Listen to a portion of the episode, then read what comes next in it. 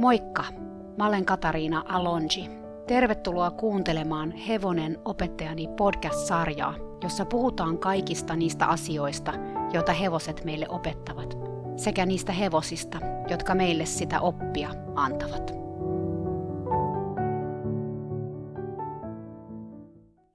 Moi ihanat kuulijat! Tänään on luvassa vähän erilainen jakso, sillä vaikka tämän jakson nimi on Victor, se ei kerro pelkästään Victorista, vaan tavallaan tämä jakso on kunnianosoitus kymmenille, ehkä sadoille hevosille. Tänään kerron teille nimittäin lajista nimeltä vikellys, joka on eräs hevosurheilun muodoista.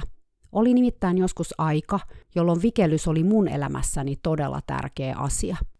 Itse asiassa yli 25 vuotta, eli noin puolet mun tähänastisesta elämästä, mä elin ja hengitin vikellyksen kautta. Joku ehkä katsoo historiankirjoja ja sanoo, että mä olen vastuussa siitä, että tätä lajia ylipäätään harrastetaan Suomessa, koska tosiaan mä olin ensimmäinen suomalainen, joka kilpaili vikellyksessä kansainvälisesti, ja mä olin se, joka perusti vikellyksen maajoukkueen ja kirjoitti vikellysoppaan, jota ehkä vieläkin 25 vuotta myöhemmin joku tässä maassa lukee. Mä oon siis ollut suuri osa tämän lajin syntytarinaa Suomessa, mutta mä en lähde tätä kaikkea kuitenkaan tässä nyt avaamaan, koska se ei ole tämänpäiväisessä tarinassa niin merkityksellistä. Merkityksellistä ovat nimittäin ne hevoset ja se, miten uskollisesti hevoset palvelee meitä ihmisiä, mahdollistaen meille niin monia urheilullisia kokemuksia ja tavoitteita – Siksi mä haluan tänään kertoa erään vikelysjoukkueen tarinan ja sitä kautta kiittää kaikkia niitä hevosia, jotka teki tämän tarinan mahdolliseksi. Ei vaan mulle, vaan kaikille niille, jotka oli tässä tarinassa mukana. Mä oon täällä podcastissa jo aikaisemminkin puhunut siitä, kuinka mä muutin 90-luvun lopussa Kaliforniaan, ja kun mä olin valmentanut vikellystä vuoden erään rikkaan naisen joukkueessa, mä löysin tieni kahden äidin perustamaan seuraan, joka toimi mun kotikaupungissa – Mä siirryin tähän vikellysseuraan päävalmentajaksi vuonna 2000, ja silloin mä otin vastuulleni heidän kahden hevosen treenaamisen, Soksin ja Kniilin, sekä tietenkin kaikkien heidän vikeltäjien valmentamisen. Alusta saakka oli selvää, että tämän joukkueen tavoite oli päästä MM-kisoihin edustamaan Yhdysvaltoja.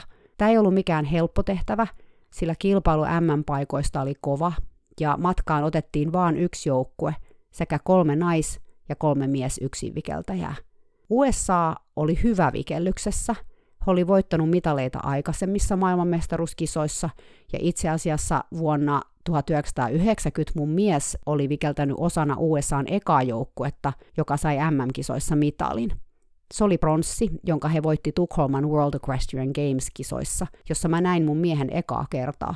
Tosin me ystävystyttiin ja alettiin seurustella vasta vuosia myöhemmin, mutta tuolla Tukholmassa me oltiin kuitenkin yhtä aikaa. Mun mies ei tosi muista mua, koska mä olin silloin valmentaja jo, joka toi suomalaisen joukkueen ensimmäistä kertaa arvokisoihin. Mä kuitenkin muistan hänet todella selvästi, sillä hän oli tämän Amerikan joukkueen selkäranka ja erittäin taitava urheilija. Ja luonnollisesti, koska hän oli paikalla kilpailijana, hän oli kisoissa myös enemmän esillä kuin minä, joka olin valmentajana taustajoukoissa, enkä areenalla kisaamassa. Mutta takaisin tarinaan. Elettiin siis vuotta 2000 ja kaksi vikeltäjän äitiä, jotka ei tiennyt hevosista tai vikellyksen treenaamisesta juuri mitään, haaveili MM-paikasta USAn joukkueessa. Hulluja, moni varmaan sanois, ja sanoi kyllä silloinkin. Mutta kuten toinen heistä sanoi, when you think, think big, eli ajattele isosti, jos ajattelet. Ja miksipä ei? Heidän onneksi mä tulin mukaan kuvioihin, ja olin aika lailla valmis lähtemään kohti tätä heidän tavoitettaan – Ehkä mua auttoi tässä se, että mä tulin Suomesta, jossa vikellyksen harrastaminen ei ole ihan helpoimmasta päästä. Talvella on aika karua harjoitella kylmässä maneesissa lajia, jossa mennään voimistelutossuissa. Ja muutenkin ei silloin vanhemmilla ollut kauheasti rahaa laittaa lajiin ja yhden hevosen varassa me oltiin maajoukkueen kanssa koko sen olemassaolon ajan. Mutta kaikesta tästä huolimatta mun suomalainen joukkue nousi maailman huipulle – Työnteko ei siis pelottanut mua ja sen lisäksi mä tiesin, että pienestäkin voi tulla suurta. Pienestäkin voi ponnistaa. Kaliforniassa oli siihen aikaan useita korkean tason joukkueita ja joka syksy kun kilpailukausi oli ohi, valmentajat soitteli parhaat vikeltäjät läpi ja yritti houkutella heitä omaan joukkueeseensa. Tämä tapahtui etenkin joka toinen vuosi, kun oli niin sanottu M-vuosi. Maailmanmestaruuskisoja nimittäin pidettiin ja pidetään yhä vaan parillisena vuosina, kun parittomina on EM-kisat. Näin valmentajat yritti sitten kasata itselleen joukkuetta, jossa oli lainausmerkeissä valmiit vikeltäjät, joiden avulla sitten aukeaisi M-paikka. Mä olin Suomessa valmentanut maajoukkuetta, joka koottiin nimenomaan niin, että joukkueeseen pääsi vaan parhaat jokaisesta joukkueesta. Mutta tämä oli silloin ainoa mahdollinen tapa päästä samalle tasolle muiden maiden kanssa, sillä Suomessa lain harrastajia ei ollut kovin montaa. Kaliforniassa kyse ei ollut maajoukkueesta, vaan kylmäverisestä taistelusta parhaista vikeltäjistä, ja siinä touhussa ei kaihdettu todellakaan keinoja – Mä sanoin suoraan meidän seuran äideille, että mä en lähtisi tähän soitteluun, sillä se oli musta jotenkin väärin. Mä perustelin tämän sillä, että mulle itselleni oli tosi tärkeää, että vikeltäjä oli taitava, mutta vielä tärkeämpää oli se, että hänellä oli motivaatiota. Koska jos ajatellaan lahjakkuutta, mitä lahjakkuus oikeastaan on? Onko lahjakkuus pelkästään joku synnynnäinen ominaisuus, joka sulla on tai sulla ei ole? Vai voisiko lahjakkuus ollakin sitä, että sä jaksat harjoitella kovaa, että sä sitkeästi jatkat taitojen oppimista ja etenet kohti tavoitteita. Miksei antaa mahdollisuus sellaisille urheilijoille, joiden suurin lahja oli heidän palonsa päästä huipulle? Joten me päätettiin yhdessä, että me otetaan meidän joukkueeseen kaikki, jotka tavoittelee samoja asioita kuin mekin. Ei karsintoja, ei valikointia, vain intohimo riittää. Ja niinpä heitä tuli, sekalainen joukko eri-ikäisiä tyttöjä, Moni ei ollut mahtunut muihin joukkueisiin, toiset oli päässyt edellisenä vuonna mukamas mukaan, mutta päätynyt varajäsenen varajäseneksi, mikä tarkoitti sitä, ettei he ollut koskaan päässyt mukaan edes kilpailuihin, vaan toimittivat niin sanotusti maksumiehen virkaa. Tietysti onhan kulut alhaisemmat, kun on enemmän porukkaa treenaamassa – Meille tulleiden vikeltäjien tasokin oli laidasta laitaan, mutta se ei mua häirinny, sillä mä näin kyllä jokaisen potentiaalin, ja valmentajana mun ensisijainen tehtävä oli auttaa jokaista nousemaan siihen heidän omaan potentiaaliinsa. Me tehtiin töitä kaksi vuotta, ja karsittiin keväällä 2002 MM-kisoihin. Samana keväänä mä synnytin mun ensimmäisen ja ainoan lapseni, mutta onneksi lapsi syntyi etuajassa, niin mä pääsin mukaan ekoihin kisoihin, sillä meidän joukkueen tärkeintä jäsentä, eli Sox-hevosta, ei olisi kukaan muu voinut tai itse asiassa suostunutkaan juoksuttamaan kuin minä. Karsintakisoja oli silloin neljä, ja vaikka meillä meni ihan hyvin, mitään suurempaa mokaa me ei yhdessäkään kisassa tehty, me jäätiin silti toiselle sijalle, mikä oli musta ihan täysin oikein, koska me ei oltu valmiita MM-areenalle sinä vuonna. Töitä oli tehtävä paljon, paljon lisää.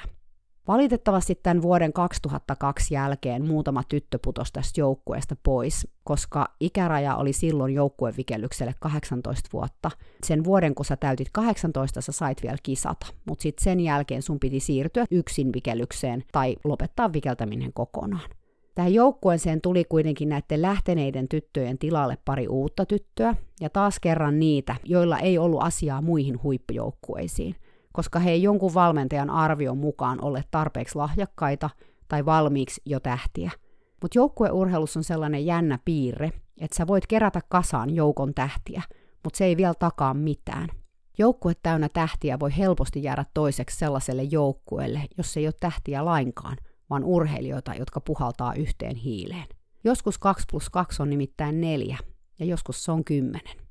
Me lähdettiin syksyllä 2002 treenaamaan puolentoista vuoden päästä pidettäviin karsintoihin. Mä näin heti, että suurin työ oli tehtävä henkisellä puolella. Tytöt oli aina jotenkin naureskellut, että he oli vikelysmaailman hylkiöitä, vikeltäjiä, joita kukaan ei halunnut omaan tiimiinsä. He itse asiassa kutsuivat puolivitsillä itseään nimeltä Reject Team, hylkiöiden joukkue – mutta vaikka näitä tyttöjä ei oltu hyväksytty muihin joukkueisiin, pitikö sen tarkoittaa sitä, ettei heistä olisi karsimaan MM-kisoihin? Mä en tiedä, miksi mä ajattelin alusta saakka niin. Mä oon kai aina ollut ehkä vähän optimisti, mutta MM-kisat tämän joukkueen, näiden tyttöjen kanssa, oli kirkkaana kuvana mun mielessäni. Mä olin siis aivan varma siitä. Mä tiesin, että he pystys siihen. He pystys voittamaan MM-karsinat. Mutta miten mä saisin heidät itse uskomaan siihen? Me oltiin myyty Keniltamma ja meillä oli uusi hevonen Hunter, jolla oli ihan mahtava laukka. Mä muistan, kun me kokeiltiin vikeltää sillä ekaa kertaa. Se oli niin vaikeeta, ettei yksikään vikeltäjistä pystynyt sen suuren laukan vuoksi päästämään edes kahvoista irti, saati tekemään selässä mitään. Lisäksi jos vikeltäjät ei ollut täydellisesti hevosen keskellä ja tehnyt asioita biomekaanisesti oikein, Hunter vaihteli sujuvasti laukkoja, pudotteli raville, otti ketteriä sivuaskeleita, joka sai tietysti nämä vikeltäjät, jos ei putoamaan sen selästä, niin ainakin tarraamaan kouristuksen omaisesti vikellysvyön kahvoihin.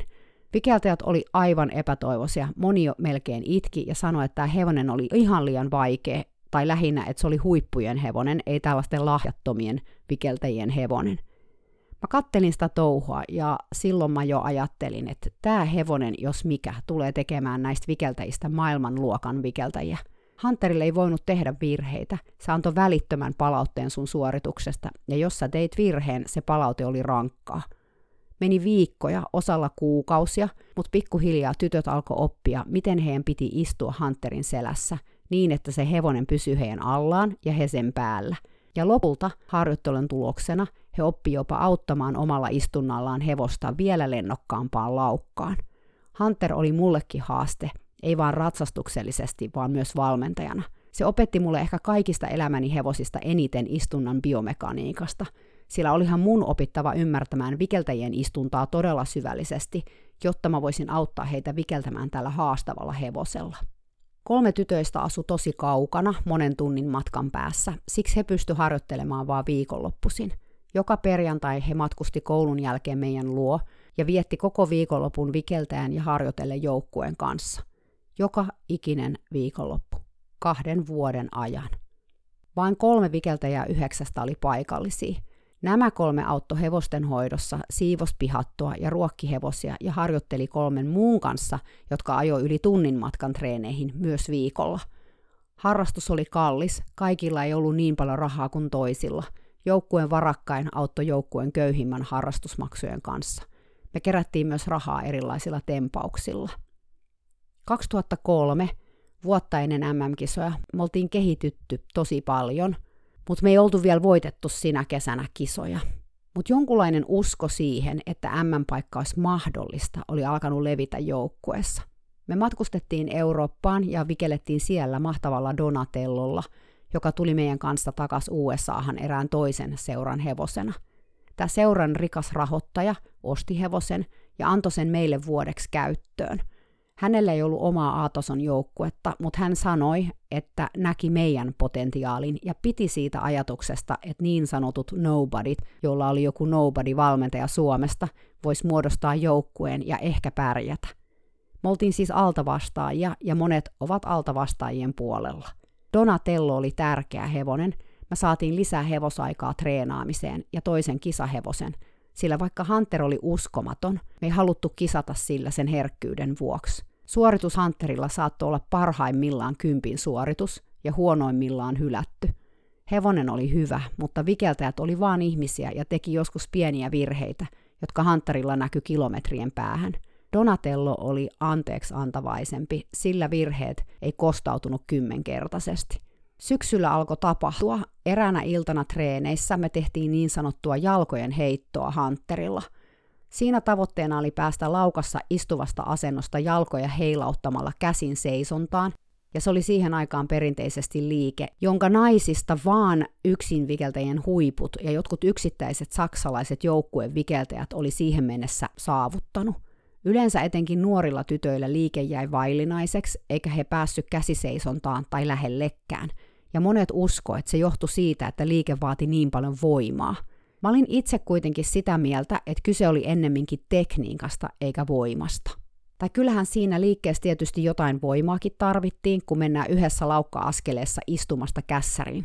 Mutta mä olin vakuuttunut, että voima oli toissijasta. Jos vaan teki liikkeen biomekaanisesti oikein oikealla hetkellä, niin hevosen laukkahan sut sinne ylös heittäisi. Etenkin Hunterin kaltaisen hevosen. Mä olin tutkinut videoita tuntikausia ja analysoinut tätä liikettä – Mä olin keksinyt erilaisia kuivaharjoituksia vikeltäjille vahvistaakseen heidän tekniikkaansa. Mä olin puhunut heille siitä joka ikisissä treeneissä, valaen heihin uskoo, että viime kädessä se, mikä esti heitä tekemästä sitä kässäriä laukassa, oli vain ja ainoastaan heidän korvien välissä. Aina ennen kuin he hyppäsivät hevosen selkään, mä pyysin heitä sulkemaan silmänsä ja kuvittelemaan itsensä käsiseisontaan. Sitten sinä iltana eräs vikeltäjä, se viime viikon Julietin tarinan vikeltäjä, jolla murtu leuka siinä friikki-onnettomuudessa, yllätti meidät kaikki. Hän oli alkanut pikkuhiljaa uskoa siihen, mikä oli mahdollista, sen sijaan, että olisi miettinyt vaan sitä, mihin kykeni nyt ja mihin ei kyennyt. Tämä tyttö, jota oli joskus kehotettu tosiaan lopettamaan vikellys, koska hän oli kuulemma siihen aivan sopimaton ruumiin rakenteensa vuoksi, istui Hunterin laukassa ja siinä hetkessä toi yhteen kaikki ne sadat, ehkä tuhannet toistot, joita hän oli tehnyt mielikuvaharjoittelulla ja livenä, hevosella ja kaiken sen voiman, mitä Hunterista hänen kehonsa siirtyi siinä hetkessä ja sen uskon, että hän kykenisi kyllä siihen. Hän otti vauhtia jaloilla ja heilautti itsensä käsiseisontaan. Tosta vaan. Se oli niin helpon näköistä, se oli niin vaivatonta, aivan kuin hän aina tehnyt niin. Tosin sit hän ei tiennyt mitä tehdä, kun hän vihdoin pääsi sinne ylös saakka, joten hän jatkoi matkaansa, kun NATO ohjus ja lopulta lensi kaaressa Hunterin kaulan ja pään yli. Siis Hunter tosiaan niin laukkaa ympyrällä ja tämä tyttö lentää sieltä sen pään yli. Onneksi hän tajus päästä kahvoista irti ja päätyi kutakuinkin jaloilleen maneesin hiekkaa. Se oli tavallaan semmoinen etuperin puolivoltti laukkaavan hevosen selässä. Huhhuh. Mä menisin oikeasti saada sydärin tätä katsoessani. Siis täytyy kyllä sanoa, että mä oon aina ajatellut, että jos harrastaa vikelystä, ainakin tällä tasolla, pitää päästä puuttuu oikeasti joku osa, koska helpompiakin lajeja on olemassa. Esimerkiksi telinevoimistelu, siinä telinet ei sentään liiku. Kun tämän tytön jalat osu maahan, hän nosti kädet pystyyn kuin voittaja, sillä hän ties, mitä hän oli tehnyt – koko joukkue alkoi kiljo ihan suoraa huutoa. Nyt he kaikki halusi tehdä tätä jalkojen heittoa käsiseisontaan. Se oli mielenkiintoinen juttu, koska tämä yksi suoritus, niin pelottava kuin se olikin ollut, niin sanotusti rikko jään. Tämä tyttö alkoi siitä lähtien melkein aina päästä käsiseisontaan laukassa. Hän oppi tosi nopeasti pysäyttämään tämän liikkeen, eikä siis enää lentänyt ympäri niin kuin ekalla kerralla. Mielenkiintoista oli kuitenkin se, että muutkin tytöt alkoi saavuttaa tätä samaa käsiseisontaa. Oli ihan kuin heille olisi annettu jotain taikajuomaa. Ja niin heille oli tavallaan annettukin. Heille oli annettu uskoa isolla lusikalla, koska sen päivän jälkeen he kaikki usko, että hekin pystyisivät siihen, koska heidän ystävänsä, heidän joukkuekaverinsa oli pystynyt siihen. He pystyisivät myös heittämään jalkoja kässäriin, ja sen lisäksi he pystyisivät voittamaan MM-karsintakilpailut. Paria kuukautta myöhemmin eräs amerikkalainen nuori miesvikeltäjä tuli treenaamaan viikonlopuksi meidän kanssa, ja hän ei voinut muuta kuin ihmetellä mun tyttöjä. Nämä tytöt on ihan koneita. Mä en ole koskaan nähnyt kenenkään treenaavan tällaisella keskittymisellä ja intensiteetillä. Mä muistan silloin kattoneeni mun joukkuetta, joka teki juuri silloin jotain lihaskuntoharjoitteita maneesin hiekassa. Ja mä muistan, että mä ajattelin, että oho, toi tyyppi on muuten oikeassa. Jotain oli muuttunut siinä joukkueessa, joku kipinä oli syttynyt ja nyt se palo sellaisella liekillä, että mikään ei sitä pysäyttäisi. Mä voin sanoa, että yksi mahtavimmista asioista maailmassa on seurata ihmisiä, jotka on liekeissä. Olipa ne sit liekeissä mistä syystä tahansa. Mä en väsy siihen kyllä koskaan. Sitten tuli kevät ja ensimmäinen karsintakisa. Mä voin kertoa, että en mä ole mitään asiaa suunnitellut niin tarkkaa kuin sitä kisaa. Oli äärimmäisen tärkeää, että me voitettaisiin se kisa, sillä mä tiesin, että sillä olisi suuri merkitys loppukarsintojen suhteen. Pikelys on arvostelulaji, ja tuomaritkin on vaan ihmisiä – Siksi me oltiin muun muassa kutsuttu vaikutusvaltaisin tuomareista pitämään meille viikonloppuleiriä syksyllä. Ei siksi, että hänellä olisi varsinaisesti ollut jotain annettavaa mun joukkueelle, hän ei ollut kovin hyvä valmentajana, vaan siksi, että kuten sanoin, tuomarit on vaan ihmisiä, etenkin tämä tuomari. Mä halusin, että hän näkee mun joukkueen ennen kisoja ja että mun joukkue tekee hänen lähtemättömän vaikutelman. Ja lisäksi hän itse kokee olevansa osa meidän matkaa, hän kokee laittaneensa kortensa kekoon meidän puolesta ja on siksi meidän puolella. Alitajuisesti ainakin. Mä tiedän, tämähän on siis manipulaatiota parhaimmillaan, mutta tällaista se on arvostelulajeissa, jossa jokainen sadasosa vaikuttaa. Ja tämä tuomari olisi vielä karsintojen lisäksi tuomari MM-kisoissa. Mun joukkue oli niin nälkäinen, ne ei ollut koskaan voittanut mitään, ja mä tiesin, että jos me voitettaisiin se eka karsinta, mun joukkue ei enää suostuisi häviämään. Me oltiin niin paljon parempia kuin edellisenä vuonna, ja se oli ihan fakta, ei vaan mun toiveajattelua. Mä tiesin myös, että meistä liikku huhuja, että me oltiin tämän kisan musta hevonen. Mä mietin pitkään, että tehtäisikö me kilpailussa perusliikkeet Hunterilla.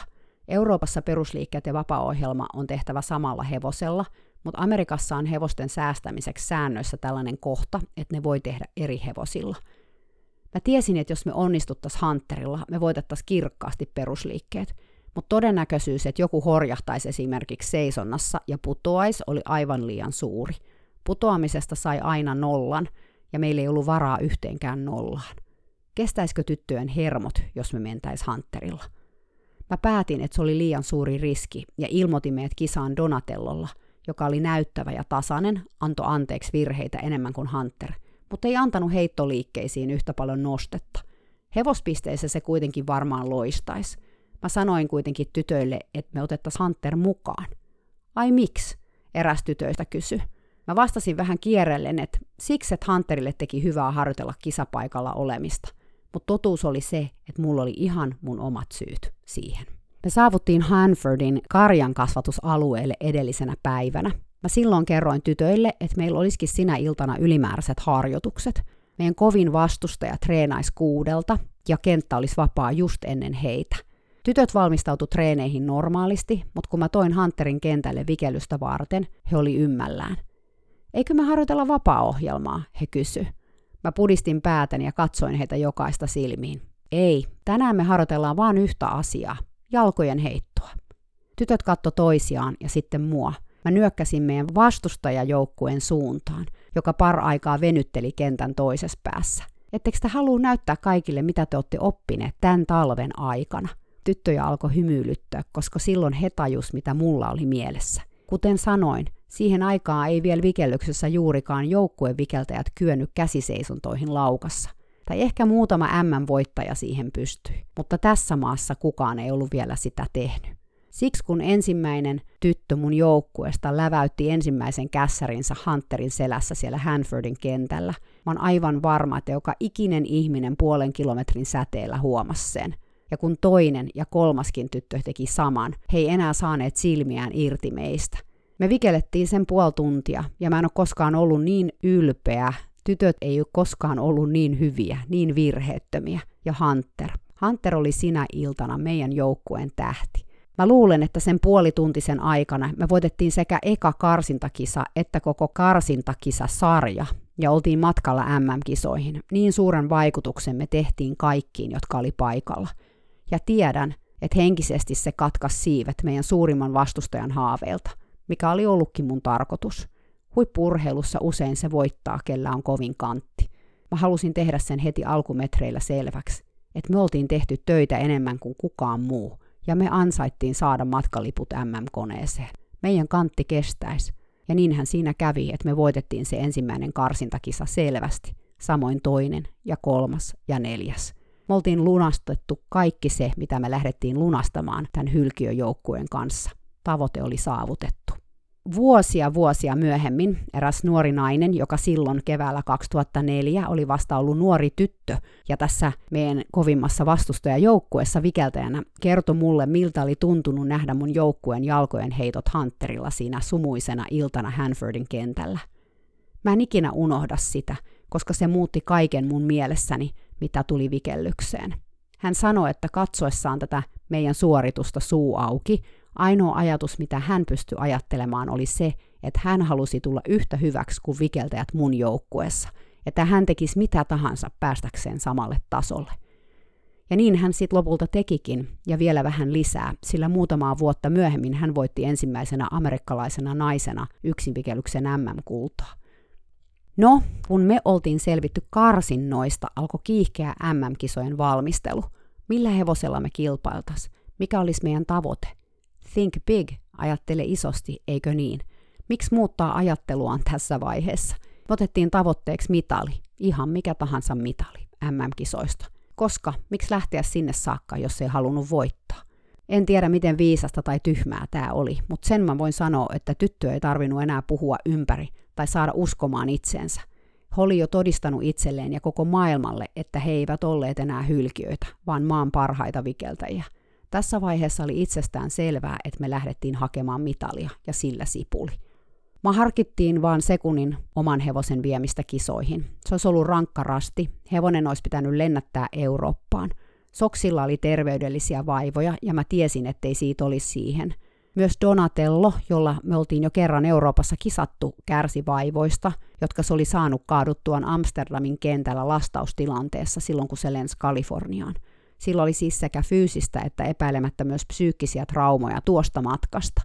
Vikellyksessä on tavallista lainata hevosta, joten me lähdettiin Münchenin Saksaan erääseen kansainväliseen kisaan kisaamaan hevosella nimeltä Pikero, joka oli erään saksalaisen miehen hevonen. Mä olin suomalaisen joukkueeni kanssa kymmenen vuotta aikaisemmin lainannut häneltä aivan loistavaa ja ihanaa hevosta nimeltä Lutse. Pikero osoittautui haasteelliseksi hevoseksi vikeltää laukkansa vuoksi, mutta onneksi mun joukkueella oli kokemusta haasteellisesta laukasta – Münchenin kisoissa me sijoituttiin kovassa seurassa viidenneksi, mikä oli ihan kohtuullinen tulos ottaen huomioon, että me harjoiteltiin pikerolla vain kolme kertaa ennen niitä kisoja. Silloin tosin selvisi, että tämä saksalainen hevosen omistaja lainaili hevostaan vähän joka puolelle. Hän tuntui olevan kisoissa melkein joka viikonloppu jossain maassa. Tämä huolestutti mua vähän, mutta meillä ei ollut parempiakaan vaihtoehtoja, joten me päätettiin, että me mentäisiin MM-kisoihin pikerolla – koska jokaisella pitää olla myös varahevonen, me etittiin Münchenin kisoissa hevosta, ja eräs amerikkalainen yksinvikeltäjä, jota mä olin itse valmentanut rikkaan naisen joukkuessa, kertoi kisaavansa sveitsiläisten isolla puoliverisellä yksinään. Ehkäpä se voisi olla meidän varahevonen. Me kysyttiin hevosen omistajalta, ja hän ehdotti, että mun joukkue kokeilisi tätä hevosta nopeasti. Jokainen vikeltäjä voisi käydä selässä kerran, koska tämä hevonen oli aika väsynyt kisattuaan koko viikonlopun hänen oman sveitsiläisen joukkueen kanssa. Kokeilukerralla tytöt ihastu hevoseen ikihyviksi, koska sen laukka muistutti heitä kotiin jääneestä soksista. Me tehtiin sveitsiläisten kanssa sopimus, että hevonen listattaisi meidän joukkueen varahevoseksi MM-kisoissa, siltä varalta, että Pikerolle tapahtuisi jotain. Hevosen nimi oli Victor Leo Burnett. Me lennettiin muutamaa viikkoa ennen MM-kisoja Eurooppaan treenaamaan pikerolla. Täytyy sanoa, että tie oli siihen saakka ollut jo vähän kivinen.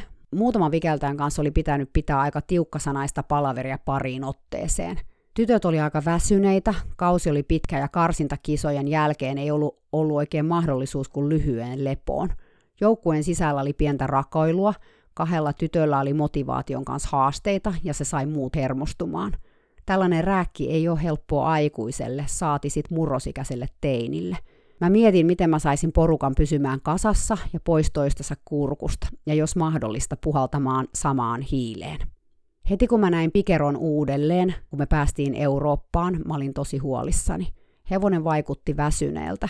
Sillä oli meidän joukkueen lisäksi MMissä kisaamassa myös kanadalainen yksinvikeltäjä, mikä oli mulle yllätys – hän oli kuitenkin todella mahtava tyyppi ja kaiken lisäksi eläinlääkäriopiskelija, joka oli myös huomannut hevosen fyysisen tilan. Me tutkittiin Pikeron digitaalipulsseja päivittäin ja huomattiin, että sen sykkeet oli kohonnut. Me ehdotettiin omistajalle, että me pidettäisiin treenaamisesta välipäiviä, mutta hän ei ottanut kuuleviin korviinsa tätä asiaa.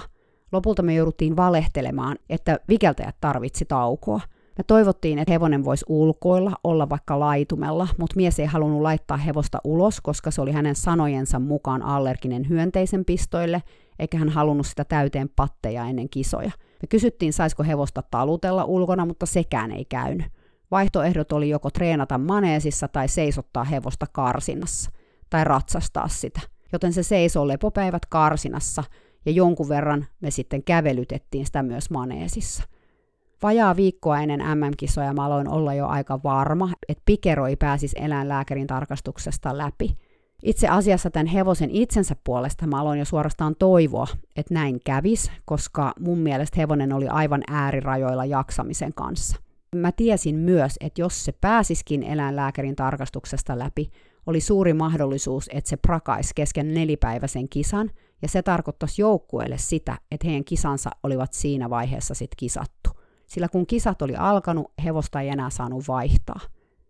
Mä juttelin mun huolistani meidän Amerikan joukkueen johtajan ja muiden USAn valmentajien kanssa. Meillähän oli varahevosena sveitsiläinen Victor, jolla kisas vaan yksi yksinvikeltäjä, mun entinen valmennettava. Hänen nykyinen valmentajansa oli kuitenkin nainen, joka oli valmentanut karsintakisoissa meidän pahinta vastustajaa. Ja hän sanoi heti, että tapahtui mitä tapahtui, me ei saatas Victoria kisoihin. Eläinlääkärin tarkastus pidettiin kahta päivää ennen kisojen alkuun. Siinä hevoset juoksee siis ees taas kovalla alustalla samalla kun eläinlääkäri ja tuomarilautakunnan puheenjohtaja katselee ja päättää, onko hevonen kilpailukelpoinen. Mun mielestä Pikero näytti kyseenalaiselta, ja vaikka mä en tiedä, olisiko mun joukkueella edes hevosta kisoihin, jos Pikero ei pääsisi läpi, mä aloin epäillä, että Pikero ei todellakaan suoriutuisi niistä kisoista, jos se pääsisi läpi siitä eläinlääkärin tarkastuksesta. Hiljaa mielessäni mä toivoin, että se hylättäisi. Vaikka me ei oltu harjoiteltu Viktorilla, mikä tahansa oli parempi vaihtoehto kuin hevonen, joka on uupunut. Myöhemmin, kun me puhuttiin asiasta, osa joukkueen vanhimmista tytöistä oli myös puoliksi toivonut tätä samaa, sillä hekin ties, että Pikero ei ollut kunnossa. Jos hevonen ei jaksaisi kisaa ja alkaisi esimerkiksi ontua, se hylättäisi myöhemmin kesken kisan ja se olisi joukkueen loppu. Lopulta ranskalainen tuomari päätti, että Pikero hylätään. Mä uskon, että päätöksen takana oli myös hieman politiikkaa, mutta siitä ei sen enempää. Jokaisen lajin liittyy kaiken näköistä kulissien takana tapahtumaa draamaa, mutta se kaikki kääntyi meidän onneksi sit loppujen lopuksi. Mä yritin olla tuulettamatta, kun meidän hevonen hylättiin eläinlääkärin tarkastuksessa. Ja toisaalta ei kyllä tehnyt mielikään tuulettaa, sillä se tarkoitti, ettei meillä enää ollut kisahevosta. Sitten alkoi varsinainen polemiikki USA-joukkueen sisällä – Joukkuejohtaja joutui miettimään hevostilannetta ja puhe kääntyi luonnollisesti Viktoriin, koska sehän oli virallisessa ilmoittautumisessa meidän varahevonen. Toinen valmentaja huusi suoraa huutoa, että tuolle joukkueelle ei ainakaan anneta hänen valmennettavansa hevosta, koska joukkueella ei ollut mitään mahdollisuutta saada mitalia, mutta hänen valmennettavallaan oli. Ja tämä saattaisi pilata nyt hänen valmennettavansa mahdollisuudet. Vaikka me oltiin suljettujen ovien takana, valmentaja onneksi huusi niin kovaa, että mun joukkue, joka oli mun tietämättä tyyliin korva ovessa hotellin käytävällä, kuuli joka ikisen sanan. Ja heistä oli kahdessa vuodessa kasvanut sisukas joukko oman arvonsa tuntevia nuoria naisen alkuja. Heille ei kukaan sanoisi, että heistä ei olisi mitalisijoille, ei ainakaan ilman, että katuisi sanojaan. Nämä yhdeksän tyttöä iältään 12-18 piti nämä sanat kuultuaan oman kokouksensa ja päättivät siellä kokouksessa, että nyt lopetetaan kaikki keskinäinen draama ja napina, nyt on aika puhaltaa yhteen hiileen ja todistaa sen toisen valmentajan sanat vääriksi. He oli kuulemma lyöneet kättä päälle tämän jälkeen ja sopineet asian, että jos heille hevonen löytyisi, he lähtisivät hakemaan sitä mitalia ihan tosissaan. Viktorin omistajan ja juoksuttajan kanssa puhuttiin ja kysyttiin, mitä hän ajatteli. Jaksaisiko Viktor kantaa myös meidän joukkueen kisassa? Mielenkiintoista tässä kohtaa on se, mitä hän vastasi. Hän nimittäin sanoi, että hänen piti kysyä asiaa Viktorilta. Mä en ollut koskaan kuullut moista, että joku kysyisi hevoselta. Miten se oli mahdollista edes kysyä hevoselta?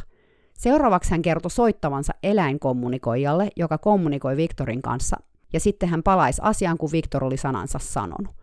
Mä en ole ikinä kuullut mistään eläinkommunikoijastakaan, mutta mä ajattelin, että okei, ihan sama, kysytään vaikka kristallipallolta ja tähtien asennolta, kuhan me saadaan myöntävä vastaus. Pikelteille mä sanoin, että nyt toivotaan, että Viktor sanoo kyllä. Ja niinhän siinä lopulta kävi, että Viktor sanoi kyllä. Omistaja palasi parin tunnin päästä ja sanoi, että Viktor oli valmis kantamaan meidän joukkueen.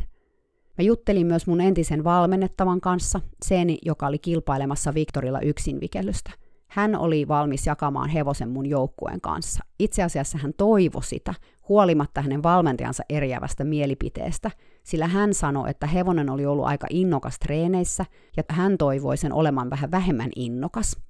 Viktor oli kuitenkin tottunut menemään kisoissa sekä joukkuetta että yksinpikellystä.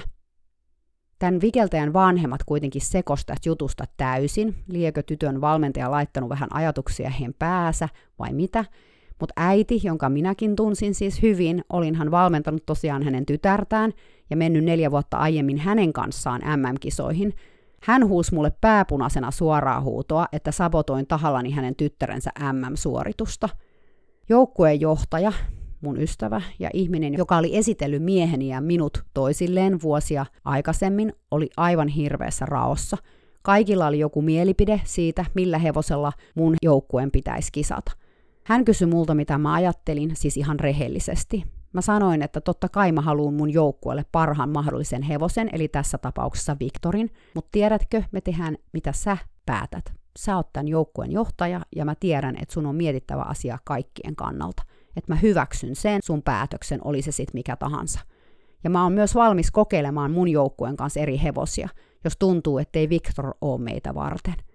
Hevosenhan piti olla sellainen, joka oli jo valmiiksi USAn kilpailurosterissa, ja siinä oli kuitenkin monia varahevosiakin, mutta niistä oli suurin osa yksinvikelyshevosia. Me tarvittaisiin siis hevonen, joka pystyisi ja osaisi kantaa joukkueen vapaa-ohjelman. Me käytiin läpi rosteria yhdessä ja joukkueen johtaja ehdotti, että me kokeiltaisiin vikeltää joukkueen kanssa Joonaksella, joka oli sen rikkaan naisen hevonen, jonka seurassa mä olin siis valmentanut vuosia sitten. Mä tunsin siksi Joonaksen, mä olin aikoinaan ratsastanut sillä paljon sekä pitänyt treenejä sillä ja tiesin, että sillä oli menty joukkuetta hyvin hyvin vähän tosin, koska se ei pitänyt siitä. Mun mies, joka oli tässä vaiheessa saapunut paikalle kaiken tämän draaman keskelle, sanoi heti, että Joonas oli vaarallinen. Hän oli itse saanut siltä kaviosta kerran juostessaan sitä kohti selkäänhyppyaikeissa. Mä tiesin kyllä itsekin, että Joonas oli todella arvaamaton, ja mä olin jo vuosia sitten ollut sitä mieltä, ettei sitä kannattaisi käyttää edes vikellyksessä lainkaan. Sillä oli aina korvat luimussa, ja se oli tosiaan myös potkinut vikeltäjiä – No, tässä vaiheessa voi taas ihmetellä, että miksi ihmeessä hevosella, kuten Joonas, vikellettiin vuosikausia, vaikka hevonen selkeästi näytti, että se oli sille epämiellyttävää. Mutta sille vaan laitettiin sivuohjat lyhyelle ja ajettiin piiskalla eteenpäin. Ja kun vikeltäjä pääsi selkään, Joonas yleensä käyttäytyi aika hyvin. Se ei vaan tykännyt siitä, kun vikeltäjä lähestyi sitä. Mutta sittenkin. Ehkä se ei tykännyt siitä, koska se oli kipeä, tai vikellys tuntui pahalta, mutta näin niillä hevosilla joskus mennään sen enempää asiaa miettimättä. Etenkin jos hevonen on niin sanotusti aina ollut jonkunlainen, ihmiset on niin tottuneita sen käytökseen, ettei he pidä sitä enää minään. No, joka tapauksessa me sovittiin, että me ilmestyttäis joukkueen kanssa kokeilemaan Joonasta seuraavana aamuna puoli seitsemältä. Meidän oli pakko tehdä se niin aikaisin, koska kaikki muut treeniajat oli jo varattu kilpaileville hevosille ja Joonashan oli vaan varahevonen. Mä istutin mun joukkueen alas ja kerroin heille, että nyt käydään kovaa kädenvääntöä hevosista. Mä sanoin, että vaikka Viktor itse haluaa meidät selkäänsä, me ei voida sillä ehkä silti mennä. Että meidän piti kokeilla Joonasta, ja jos me kokeiltaisiin sitä, meidän oli tehtävä sillä meidän vapaa-ohjelma, koska se oli nimenomaan se, mitä Joonas joko pystyisi tai ei pystyisi kantamaan – meidän nuorin vikeltäjä tunsi Joonaksen. Hän oli vikeltänyt rikkaan naisen seurassa vuosia sitten, ollessaan vain yhdeksänvuotias, ja hän osasi kertoa, että Joonas on tosi pelottava. Mä sanoinkin tytöille, että nyt halu yhtään valehdella, että hevonen on aika vaikea, enkä mä usko, että se suoriutuu teidän vapaa-ohjelmasta. Varokaa sen takapäätä, kun juoksette sitä kohti. Nyt on teidän aikanne näyttää, että te olette niin hyviä, että te ansaitsette Viktorin. Seuraavana aamuna me oltiin auringonnousun aikaa harjoitusmaneesissa. Tytöt oli aika vakavia, mutta mä näin heidän ilmeistään, että he oli valmiita tekemään vapaa-ohjelmansa vaikka kamelilla, jos se oli tarpeen. Joonas ei ollut innoissaan sen uudesta roolista. Kaikki meni ihan ok, kun tytöt vähän verrytteli sitä, taputteli ja silitteli ja jutteli sille, mutta kun me lähdettiin tekemään meidän vapaa-ohjelmaa osissa, Joonas laittoi korvat luimuun, viuhto hännällään ja laukkas jännää keinuhevoslaukkaa hyvin voimallisesti, välillä tehden pikkupukkeja, välillä melkein pysähtyen.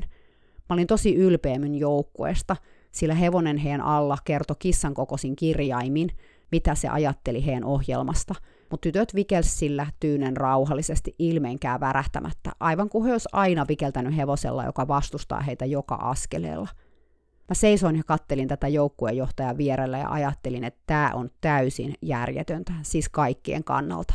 Vaikka periaatteessa Joonas suoriutui meidän ohjelmasta, me tultas kisaamaan MM-kisoissa hevosella, jonka ei pitäisi olla vikelyshevonen lainkaan, joka selkeästi inhoaa sitä ja kokee sen epämiellyttäväksi ja näyttää sen koko ajan. Mieluummin sit olisi vaikka kisaamatta. Mutta miten mä voisin sen selittää mun joukkueelle?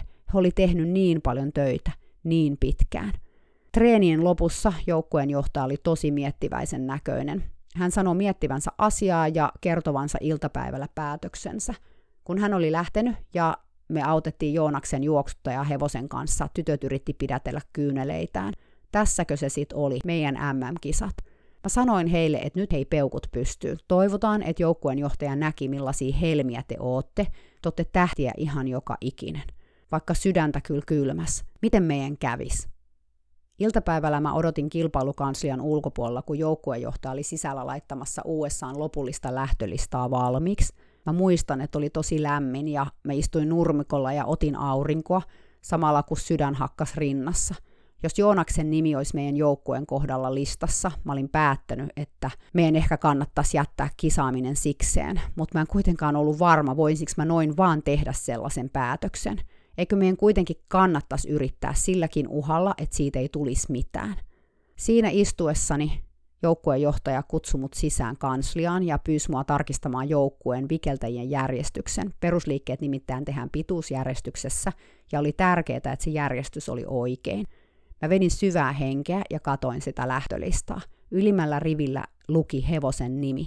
Joukkueen johtaja oli kirjoittanut siihen kuulakärkikynällä kolme sanaa. Victor Leo Burnett. Mä luulin kyllä, että sillä hetkellä mä pyörryn helpotuksesta. Mä tarkistin lähtöjärjestyksen ja sit mä halasin joukkueen johtajaa, jolla oli kyyneleet silmissä. Hän sanoi mulle, että tiedätkö, niin monet sano mulle, ettei sun vikeltäjillä ole mahdollisuuksia mitallisijoille – ja ehkä mä uskoin heitä vielä eilen illalla, mutta kun mä näin aamulla, miten ne tytöt vikels Joonaksella, mä ajattelin, että tältä näyttää maailmanluokan vikelysjoukkue, sillä vaan maailmanluokan vikeltäjät olisi suoriutunut sillä hevosella niin kuin ne tytöt suoriutu. Mä ajattelin silloin, että nämä tytöt ansaitsee parhaan mahdollisen hevosen kisaan. Voi olla, että tästä päätöksestä seuraa draamaa, mutta mä kestän sen. Niin me sitten saatiin Victor-kisoihin. Me oltiin vikellytty sillä kerran. Jokainen tyttö oli kerran hypännyt pari kuukautta takaperin sen selkään puoleksi minuutiksi, jos siksikään, ehkä 80 sekunniksi, 10 sekunniksi. Nytkin harjoitusaika oli kortilla, tai sitä ei siis ollut lainkaan. Tytöt sai vikeltää hevosella kisasuoritusta ennen vaan verryttelyssä. He ei siis tehneet eivät perusliikkeitä tai sitä vapaa-ohjelmaa laukassa ennen kuin vasta kisa-areenalla. Mutta se ei haitannut, sillä tytöt sano, että Viktor oli kuin soks. Ihana rakas soks, jolla oli todettu vähän aikaisemmin syöpä ja joka oli jäänyt kotiin. Ja Viktor oli hevonen, joka teki aina parhaansa. Se oli selvää heti kättelyssä. Kisa oli tosi raskas ja se oli myös tiukka, sillä me oltiin melkein tasoissa Italian joukkueen kanssa pisteissä ennen viimeistä kierrosta ja vapaa-ohjelmaa. Ja he sentään meni omalla hevosella, ei lainahevosella, jonka oli tavannut pari päivää aikaisemmin. Viktorki oli väsynyt, puhumattakaan tytöistä – Mä itse olin laihtunut varmaan kaksi kiloa sen viikon aikana. Mun vatsa oli ollut kuralla siitä lähtien, kun me oltiin tultu Pikeron kanssa kisapaikalle. Viimeinen vapaa-ohjelma meni nappiin niin hyvin kuin se vain voi mennä. Ja mä en meinannut kestää sitä, että mä en tiennyt pisteitä. Nykyään ne taidetaan kertoa heti suorituksen jälkeen, mitä mä oon nähnyt videolta, mutta siihen aikaan pisteitä ei saanut heti, ja kisajärjestäjät ei myöskään halunnut niitä paljastaa, kuin vasta silloin, kun kaikki oli vikeltänyt. Italiakin vikels hyvin. Lopulta mä ajattelin, että mun pää hajoo, ja mä kiipesin maneesissa kuuluttajan taakse katsomaan hänen olkansa yli tietokoneen ruutua, jospa sieltä selviäisi jotain. Ja selvisi hän sieltä. Tuntui, että aika pysähtyi, kun mä näin, että mun joukkueeni oli toden totta voittanut M-pronssia. Sitä tunnet on vaikea kuvailla, mutta se oli valtava, valtava helpotus. Mä olin toki ylpeä siitä, että mä olin itse saavuttanut tämän myös – valmentanut joukkueen pronssimitali sijalle, mutta lopulta se tärkein asia oli se, että nämä tytöt, tämä hylkiöiden joukkue, Reject Team, oli näyttänyt kaikille, mistä lahjakkuus sitten loppujen lopuksi on tehty. No, oliko tämä M-mitali sitten se koko mun vikellysurani kohokohta? Mä sanoisin nyt, että ei ollut, vaikka se siinä hetkessä tuntui niin suurelta ja tärkeältä. Se, mitä mulle jäi vikellyksestä käteen, oli kuitenkin paljon tärkeämpää kuin mitkään mitalit. Mä oon valmentanut muitakin lajeja, siis ei hevoslajeja, ja mikään niistä ei ihan yllä samalle tasolle kuin vikellys. Onhan missä tahansa joukkuelajissa niitä samoja elementtejä, totta kai, mutta mä väittäisin, että se, että tämän lajin keskiössä on hevonen, tekee siitä aivan erityisen.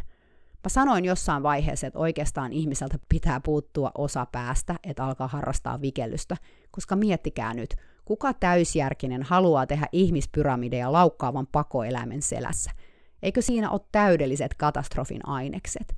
Mutta tämä on ehkä just se pointti, koska näiden speksien takia vikellys vaatii aivan erityistä kykyä toimia hevosen kanssa, lukea niitä tilanteita, tehdä sen hevosen kanssa yhteistyötä. Se, että me päästiin tuohon pisteeseen, saatiin se MM-mitali, oli saavutus, joka oli mahdollista vain kymmenien, ehkä satojen hevosten avulla. Jos mä mietin, kuinka monella hevosella mä oon itse vikeltänyt, ja kuinka monella hevosella kaikki ne mun joukkueeni vikeltäjät on vikeltänyt päästäkseen sinne mitalipallille saakka. Sehän on valtava määrä hevosia. Siksi näin ajateltuna tuossa hetkessä palkittiin kaikkien niiden hevosten työ, mikä tuli ennen Victoria. Viktor oli vaan se viimeinen hevonen, hevonen, joka saattoi tämän kaiken maaliin. Ja mä haluan myös tässä vaiheessa sanoa senkin, vaikka tämä podcast on jo venähtänyt todella todella pitkäksi, että vaikka tämän joukkueen kanssa mä voitin sen M-pronssin, tämä joukkue ei kuitenkaan ollut se mun niin sanottu dream-tiimini.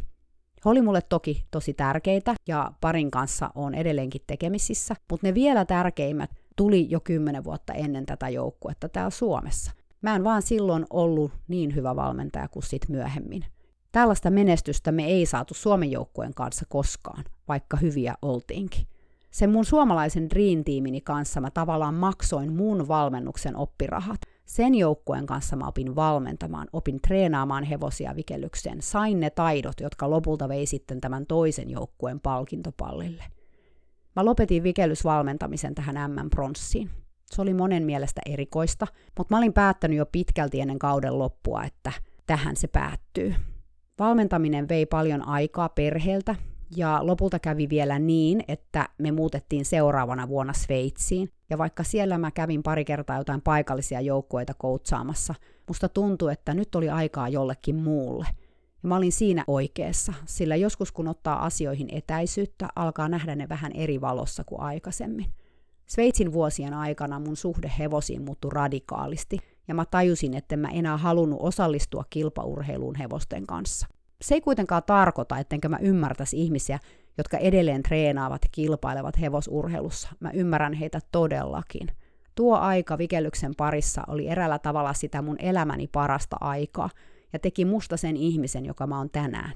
Mä mietin sitä lämmöllä enkä missään tapauksessa kadu siitä minuuttiakaan. Ja mielellään edelleenkin autan ihmisiä, jotka kilpailee, tekemään sitä kilpailemista paremmin. Mulla itselläni ei vaan ole enää paluuta siihen, kun mä oon löytänyt jotain muuta, parempaa tilalle. Nyt aikaa noista MM-kisoista on kulunut yli 15 vuotta. Mä tiedän täydellä varmuudella, että mun vikellysurani kohokohta ei ollut se MM-pronssi tai mikään muukaan yksittäinen hetki, vaan ne uskomattomat ihmiset, joita mä sain kunnian valmentaa. Se kaikki, mitä me yhdessä koettiin. Ja ne, jotka oli paikalla, tietää, mistä mä puhun – se, miten näin lasten kasvavan ensin nuoriksi, sitten vielä siitä nuorista aikuisiksi, ja sain kulkea sitä matkaa heidän kanssaan hetken. Unohtamatta tietenkään niitä hevosia, jotka vei meitä kaikkia eteenpäin tällä tiellä. Mä sanoin jo siinä Soksin jaksossa, että hevoset ei valitse tätä roolia meidän kilparatsuina. Me valitaan niiden puolesta. Ja se tuo mukanaan vastuun, jota mä en ihan ymmärtänyt silloin, kun mä olin kilpaurheilun tiimelyksessä mukana – Mä arvostan nyt näitä hevosia enemmän kuin silloin tajusin tehdä. Vaikka silloinkin mä muistan tunteneeni valtavaa kiitollisuutta niistä.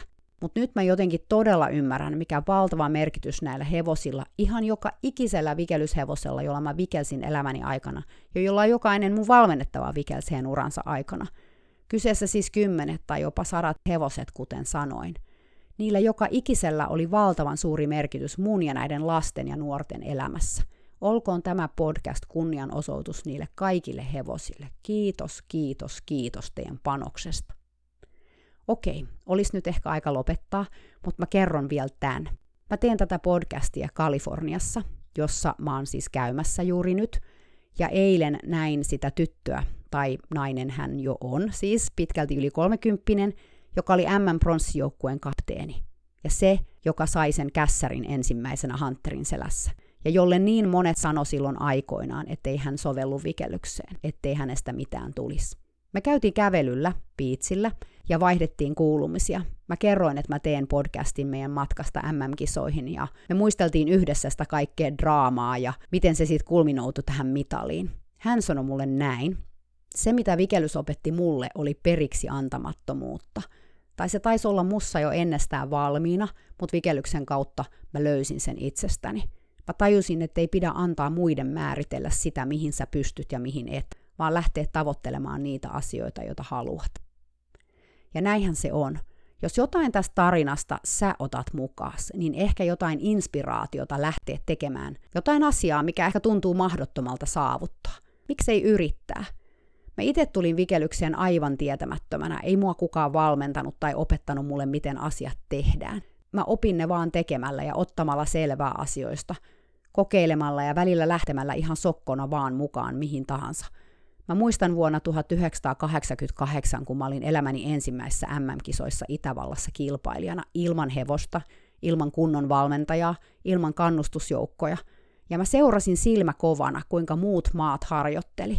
Mä istuin yksin katsomossa muistikirja sylissä ja kynä sauhuten mä tein muistiinpanoja. Mä tajusin silloin, että mä olin aloittanut lajin liian vanhana, että mä olin kaksikymppisenä auttamatta taidoissani jäljessä kaikkia mun kilpailijoita – ja mä hyväksyin sen täysin. Suomessa laji oli vielä lapsen kengissä. Mutta onneksi valmentamisella ei ole ikärajaa. Mä päätin siellä katsomossa istuessani, että seuraavan kerran mä en olisi kisoissa yksin, enkä mä olisi kilpailijana, vaan joukkueen kanssa ja valmentajana. 16 vuotta myöhemmin mä palasin Itävaltaan hakemaan sen pronssimitalin. Aikamoisen matkan tein mäkin sen 16 vuoden aikana täydellisestä lajin noviisista maailman huippujen valmentajaksi – Sekin on eräänlainen tarina siitä, miten kannattaa uskaltaa lähteä tavoittelemaan niitä asioita, joista unelmoi. Et tällainen tarina tällä kertaa. Taas kerran vähän erilainen. Toivottavasti se kuitenkin herätti ajatuksia. Musta itsestä tuntuu, että vaikka tämä jakso oli erikoispitkä, me silti vaan raapastiin tässä pintaa. Mutta ehkä kuitenkin mä sain tuotua tämän tarinan ytimen esiin. Ensi viikolla sitten taas toisenlaisia tarinoita. Siihen saakka. Moikka!